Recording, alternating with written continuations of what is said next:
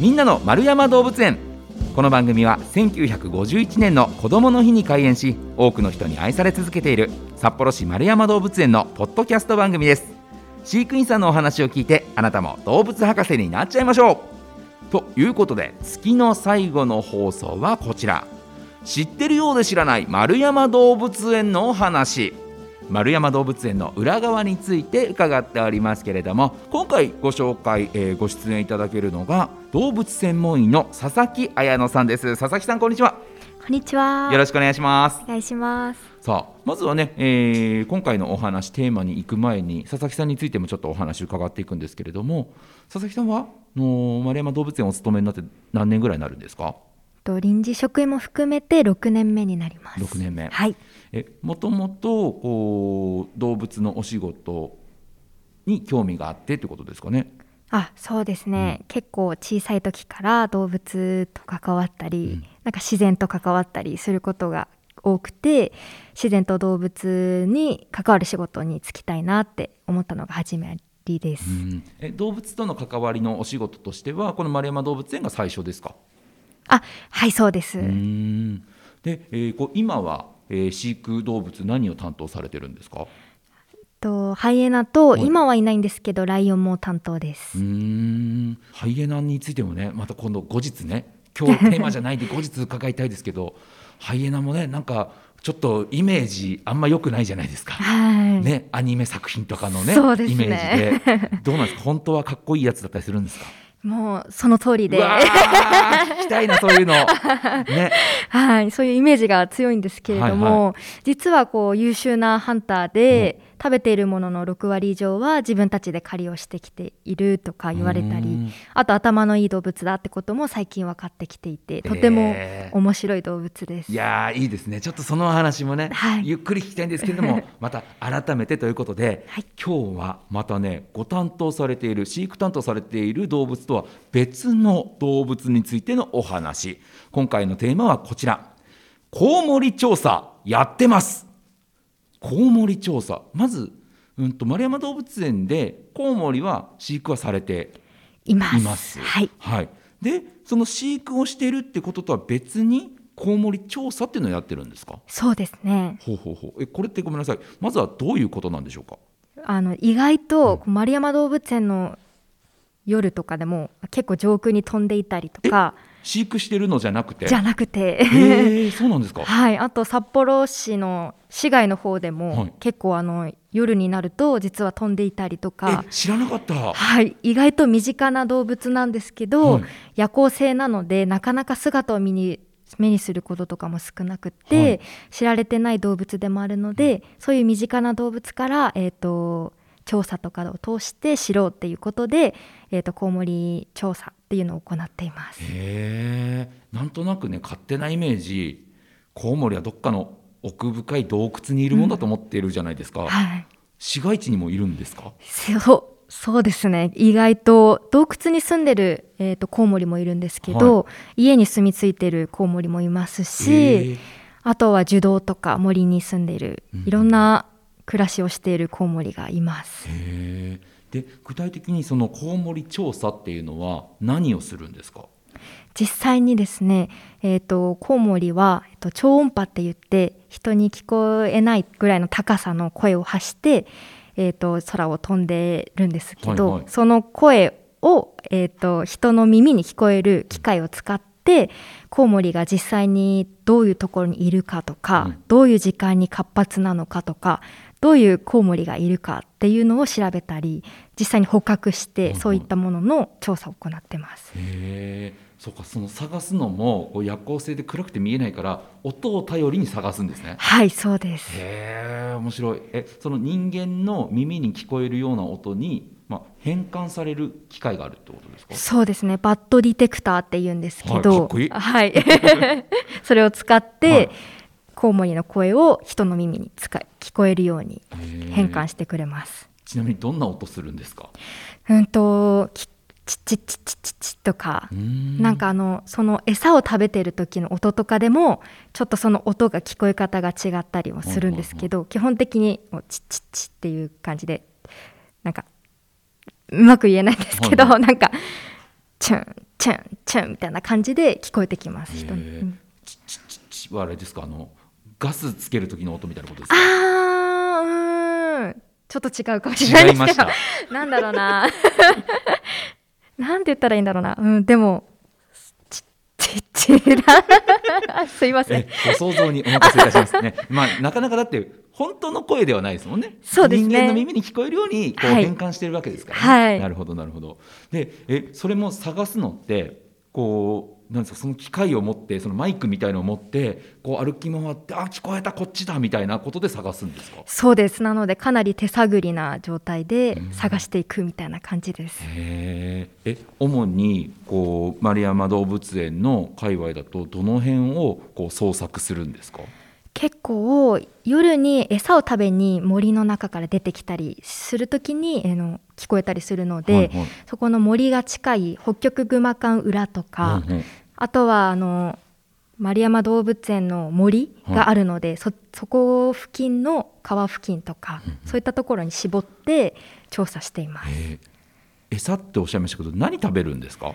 とコウモリにもいろいろいるんですけど、えっと、日本、うん、と北海道にいるコウモリは、えっと、昆虫を食べる、えっと、コウモリになるので、うんうん。うん、と蚊とかハエの仲間とかそういったものを食べています。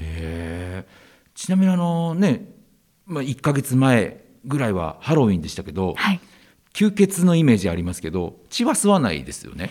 吸わないんですね。意外と、はい、イメージ的にはい。コウモリってなんか血吸うイメージがあるんですけど、意外とあの世界にたくさんいる中でうん。3種類しかいなくあて、そうなんですね。はい、ほとんどがその昆虫とか食べるコウモリになります。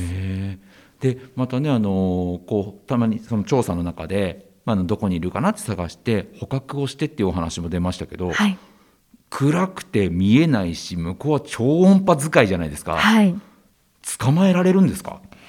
あの霞網っていう網を使って、はい。あのそれがちょっと透明な糸のようなものなので、はいはい。そこのをなんか通りそうなコウモリが通りそうなところを絞って、うんそこに網をかけて、はいはい。えー、とそこを通ったコウモリを引っかかるので、はいはいはい。それを網から出して捕まえるみたいな感じでやっています。へえコウモリって目は見えるんですか？見えるんですけど、うんとあまり良くないですね、うん。それよりもやっぱ音を頼りに超音波で探すとか、障害物も音を使って避けたりするので、なのにその網には引っかかるんですか、みあの目があそうですね、うん引っかかりますね。見え見えないから引っかかるんだったら分かるんですけど、超音波使って避ける彼らでも引っかかる網って何者なんですかね？そうですね、うん。かなり細かい目になっているので、はいはい。もしかしたら分かりづらいのかもしれないです。超音波でも気づけないような網なんですね、えーえそれでまあ捕まえました。捕獲しましたってなったら、調査としては何を調べるんですか？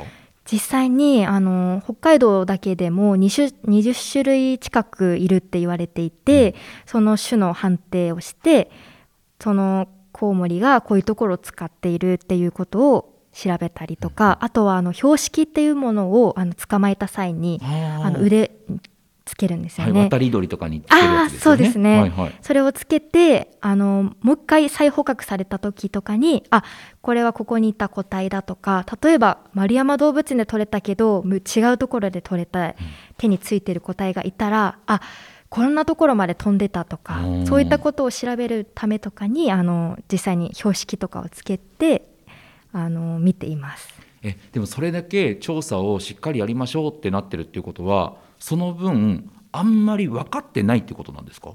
あそうなんです。コウモリ、こう全然分かっていないことが多すぎて、あの未だに寿命が分かっていなかったりとか、え住んでいる場所が分かっていなかったりとか、はいはいかなり分かってないことが多いコウモリになります。すごいなんか存在はね世界中でみんなイメージとして知ってるのにはい、内情が分からないですね。はい、そうなんでごいす。まあコウモリのイメージにぴったりではありますけどね。はい、へええこう分かってる中での僕らが多分知らないであろうなっていうコウモリのこう豆知識みたいのいただけます？豆知識、はい。なんだ。あうんとコウモリはこう約1000種類以上いるって言われていて哺乳類の中で、うんと月種類ネズミとかの仲間のはいはいはい。次に多い種類です実は。へー。なのでかなり世界中にいる動物なんです実は。んえ大きさはもう大体同じぐらいですか？鳥ぐらいの大きさなんですか？あそれもあのコウモリの種類によって違くてかなり大きいものもいればちっちゃい手のひらサイズのものもいてかなり差があります。で分かってるところで結構な飛距離は飛べるんですか？そうあの種類によってですか、うん。あ結構あの渡ってきてるんじゃないかっえて海外からっていう説もあるんですけど、はいそれもちょっと分かっていない状態ですね。ちなみにあの以前エゾモモンガについてもお話伺ったんですけど、はい。エゾモモンガは自力で飛ぶことはできないじゃないですか、はい。滑空をするって聞いたんですけど、コウモリは自力で飛ぶんですか？自力で飛びます。うん。はい。え羽の作りとかは鳥と同じような感じなんですか？違くて、はい。皮膜っていうあの薄い膜が、うん。あの体についていてこう構造上そうですね。肩から足の付け根と尻尾まで全部つなあの膜で覆われていて、それを使ってあのうまく飛べるっていう感じです。ん、まあ、飛び方は、まあ、いわゆる羽ばたいてはい。飛ぶよっていうのはイ同じです。はい。うーんでもそういったこうあんまり知られてないよっていうコウモリを研究しましょうと調査しましょうっていうのはこう理由としてはななんでなんですか？そうですね。そのやっぱ身近な動物なのに知られてないことが多かったりとかあと結構あの昔から夜帰る時とかに泣いている声とかは聞こえてたんですけど、はい。あの昔の旧熱帯動物館っていうところにヒナコウモリっていうコウモリがうん。実際にあの隙間にいたこともあってあこれ意外と身近にいるからこう詳しくなろうっていうことでそういうのもあっていろいろ調査を始めようかっていうことになりました。そっか。すごく身近なのに知らないってはいいうところが、まあ、きっかけってことなんですね。はい、うーん。まあでもそうですよね。こう動物野生の動物たちを守っていくためにもまずは知らないことには守りようがないみたいなこともありますよね。はい、そうですね。うんうんだからこうね例えば数が減ってしまうのであれば、うんなんで数が減ったんだろうっていうことを考えてこう、ね、森を守りましょうとかっていうことにつながっていくし、はい、まずは知ることからということですかね。はい、そうですうね。ーんいやすごく興味深いねお話ででこの調査した結果があれですかその丸山動物園のこう飼育しているコウモリのところとかにこう展示というかこうこういうことが分かりましたよみたいなことがこう出てくるんですか？あ、そうですね。実際にその調査を行っていく上で新しくあの動物園内の敷地内に黒大油コウモリっていうコウモリをあの発見しまして。もうあえ今今までいいなかった？今まではあのてあの定点であい1個体見つけたとかっていうことはあったんですけど、はいあの通年通して利用しているっていうことがその丸山動物園の敷地内で分かって、ええ。そこにいる黒大油コウモリっていうのがかなりあの珍しいコウモリで、はい、そのコウモリがあのどのような体重の推移をしているかとかそういったことが結構分かってきたので今その個体のいくつかの個体を飼育の方にあの連れてきてあの実際にちゃんと植生を見たりとかあと外気温に合わせてどのような代謝があの作られていくかとうん。かそういったところをあの今飼育の方で行っているような感じです。だから身近にいるのに珍しい種類のコウモリがいるよってことにもこう調査しないと気づかなかったわけですもんね。そうですね。はいいや奥が深いですから なこれから調査が進めば進むほどもしかしたら世界規模での大発見がここ丸山動物園から見つかるかもしれないってことですよね。かもしれないです。かもしれない。ねぜひそのあたりも期待していただいて。はい。ちょっとさすがにあれですか？の野生のコウモリをこう札幌市内北海道内歩いていて目撃できるみたいなことはないですか？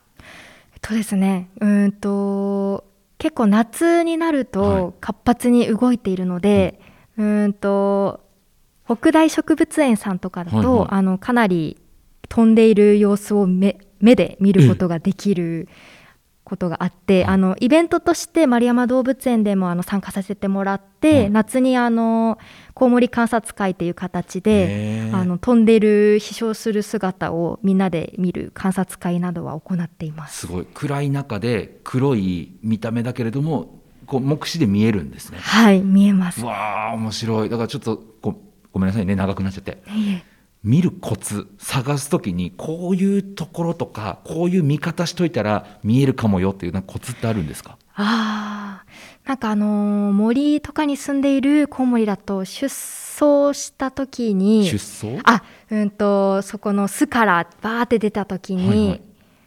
まあ、結構一頭が出ると何頭もバーって出てくるような場所が結構あるので、はいはい。そういうところだと結構むいっぱいの数で見ることができるので分かりやすいのかもしれないのと、結構広がっているところあの森があっても前が広がっているようなところだとこう旋回していくと様子が見えるのでへ意外と開けてるような場所とかがポイントかもしれないです。ーなるほど。じゃああんまり明るくないところの方がいいですかやっぱり？意外とでもすすきのとかにもいるって言われたりしてるのでわからないんですけどへはいそのそうですねー じゃあもう本当にもしかしたらあれですね暗いから鳥だって思って見てて実はコウモリだっていうこともあるかもしれないですね。あると思います。うんはいぜひじゃあ夜夜空をね見上げるときにはもしかしたらあれは鳥ではなくコウモリかもしれないですとはいいうそういう意識を持ってみると、はいこう見つけることができるかもしれないですね。はいはい、ありがとうございます。とっても面白いお話、コウモリ調査について伺いました。丸山動物園のホームページでは、日々の動物の様子やイベント情報も紹介しています。ぜひそちらもチェックしてみてください。ということで、このお時間は動物専門員佐々木彩乃さんにコウモリ調査について伺いました。ありがとうございました。ありがとうございました。